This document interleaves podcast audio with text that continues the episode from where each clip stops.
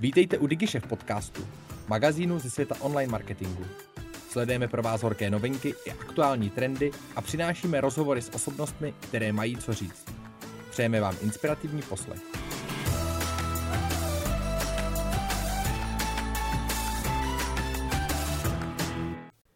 Vítam vás pri ďalšej časti novinkového SEO podcastu. Zhrnieme si tu najdôležitejšie z oblasti SEO, čo sa udialo v priebehu októbra 2022. Dúfam, že ste pripravení. Volám sa Richard Klačko a som team leader SEO oddelenia v digitálnej agentúre Taste. Prajem príjemný posluch. Ako prvé spomeniem niekoľko noviniek, o ktorých sa môžete dočítať na Google Search Central blogu. Google ešte v roku 2019 organizoval konferencie pre majiteľov webov a SEO špecialistov, a to až v 15 krajinách. Po nejakej odmlke sa táto konferencia znovu rozbieha, avšak pod novým názvom Search Central Live. Hneď prvý Search Central Live sa uskutoční 24. novembra v Singapure. Sme zvedaví na report. Google premenoval stránku s názvom Webmaster Guideline, ktorá obsahovala odporúčania pre webmasterov ohľadne tvorby stránky z pohľadu SEO. Ponovom sa táto stránka volá Google Search Essentials respektíve základy vyhľadávania Google. Tieto odporúčania sú ale aj trošku prepracované a zjednodušené. Nájdete tam pokyny, respektíve odporúčania, rozdelené do troch skupín. A to technické požiadavky, zásady týkajúce sa spamu a hlavné, respektíve osvedčené postupy a odporúčania. Celú stránku Google Search Essentials nájdete na stránke Google Search Central, konkrétne v sekcii alebo v podstránke Documentation. Medzi jazykmi, v ktorom je celá táto e, stránka vytvorená, sa však nenachádza ani slovenčina, ani čeština.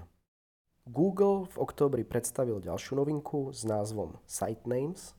Pri vyhľadávaní v Google na mobilnom zariadení sa u každého výsledku zobrazí názov stránky priamo nad URL adresou. Výsledok teda obsahuje názov stránky, pod ním je URL adresa a potom metatitulok a metapopis. Google v mobilnom vyhľadávaní taktiež zobrazuje favicon.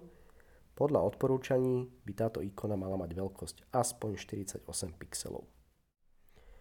Google sa vyjadril k zobrazovaným dátam v nástroji Google Search Console a vysvetlil, prečo je rozdiel napríklad v celkovom počte preklikov alebo v celkovom počte impresí v porovnaní s počtom preklikov alebo počtom impresí pri sčítaní týchto hodnôt u jednotlivých kľúčových slov.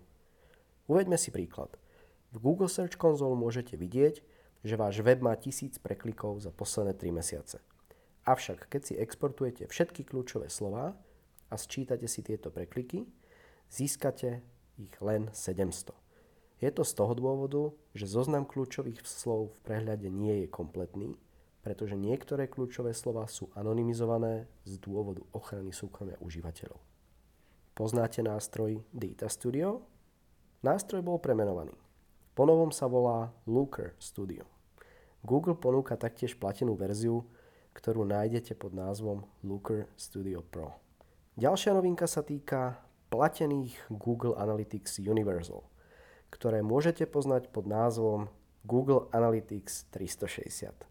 Google sa rozhodol posunúť dátum ukončenia Google Analytics 360 z 1. oktobra 2023 až na 1. júla 2024, čo dáva užívateľom platených Google Analytics viac času na prechod na nové Google Analytics 4. To sa však týka len platených Google Analytics. Koniec neplatených Google, Google Analytics Universal ostáva stále na 1. júla 2023. Ak stále nemáte implementované Google Analytics 4, je najvyšší čas s tým začať, pretože už včera bolo neskoro. Google v oktobri 2022 spustil novú aktualizáciu s názvom Spam Update. Spam Update je zameraný na zlepšenie kvality výsledkov vyhľadávania a mal by znevýhodňovať weby s neoriginálnym obsahom. Viac o tejto problematike sa dozviete v nápovede Google Search Central v časti Search Essentials. Konkrétne zásady týkajúce sa spamu, ktoré som spomínal začiatkom podcastu. Poďme sa pozrieť na prieskumy. Máme tu jeden z nástroja SEMrush, ktorý ukázal, že takmer 30% vyhľadávaní dopadne tak, že užívateľia doplnia alebo pozmenia daný vyhľadávací dotaz. Môžeme z toho teda dedukovať, že výsledky vyhľadávania užívateľom dodajú bližšie informácie, čo ich vedie k upresneniu vyhľadávacieho dotazu, alebo naopak výsledky nie sú pre užívateľov dostatočné a tým pádom musia zmeniť alebo doplniť vyhľadávací dotaz, aby sa dostali k informácii, ktorú hľadajú. Ďalší prieskum od nástroja SEMrush bol zameraný na zistenie tzv. zero clicku, respektíve vyhľadávaní, ktoré skončia bez prekliknutia na výsledok.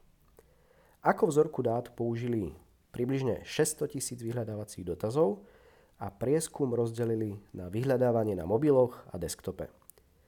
Na desktope skončilo viac ako 40% vyhľadávaní bez prekliknutia, z čoho približne jedna tretina vyhľadávaní bola doplnených alebo pozmenených.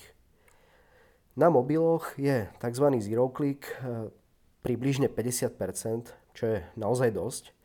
A z týchto 50% až dve tretiny vyhľadávaní bolo následne pozmenených, respektíve doplnených. John Mueller zodpovedal otázku, či je správne ukazovať užívateľom obsah podľa geolokácie. Dajte si na to pozor, pretože Googlebot a vlastne aj iné roboty obvykle prechádzajú weby z určitej lokality. Povedzme, že napríklad z Ameriky. Pokiaľ máte váš viacjazyčný web nastavený tak, že servírujete obsah užívateľom na základe geolokácie, môže sa tak jednoducho stať, že si Google alebo iný vyhľadávač zaindexuje jedine tento obsah, ktorý by ste mu na základe lokality ukázali.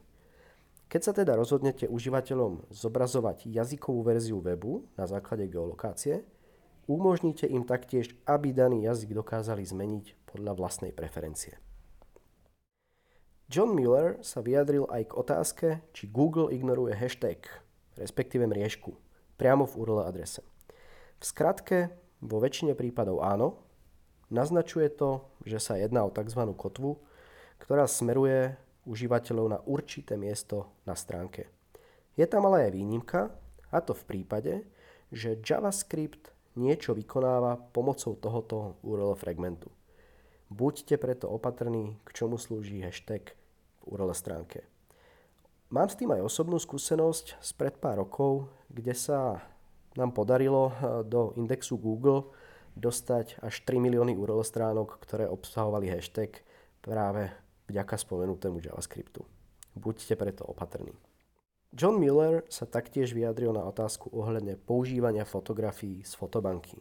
V skratke, pre čo najlepšie pozície v obrázkovom vyhľadávaní to nie je dobrá stratégia, keďže môže byť daný obrázok na ďalších desiatkách webov.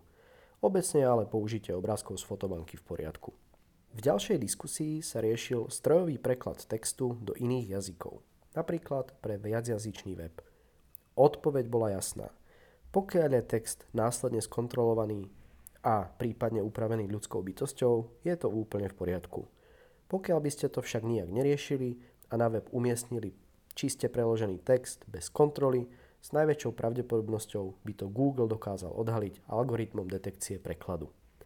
A keďže cieľom Google je poskytnúť užívateľom obsah, ktorý sa dobre a plynule číta, mohol by vás čistý strojový preklad bez akejkoľvek kontroly znevýhodniť. John Mueller sa v ďalšej diskusii vyjadril k automaticky generovanému obsahu a povedal, že bez ľudského zásahu do takéhoto textu to Google môže považovať ako spam. Diskutovalo sa taktiež ohľadne používania obrázkov vytvorených umelou inteligenciou. Podľa všetkého sa zdá, že John je s tým úplne v poriadku. Upozornil však na jednu vec, voči ktorej mal výhrady, a to je vytvorenie obrázkov pomocou umelej inteligencie, ktoré by však mali byť reálne, respektíve skutočné, ako napríklad screenshot obrazovky. Tak a to je na dnes všetko, priatelia. Dúfam, že ste sa dozvedeli niečo nové a hneď to aj využijete v praxi. Dovolím si ešte spomenúť, že na webe taste.cz nájdete našu novú ukážkovú obsahovú stratégiu, ktorou sa môžete inšpirovať. Je k dispozícii úplne zdarma a môžete si ju kľudne stiahnuť. Sledujte nás a získajte pravidelnú dávku informácií z marketingu. Děkujeme, že jste si poslechli náš podcast. Pokud se vám líbil, sdílejte ho na svých sociálních sítích a inspirujte tak své okolí. Chcete zůstat v obraze? Odebírejte nás a žádná novinka vám neuteče. Napadá vás zajímavé téma nebo host, kterého máme vyspovídat? Dejte nám vědět. Naschledanou u dalších dílů.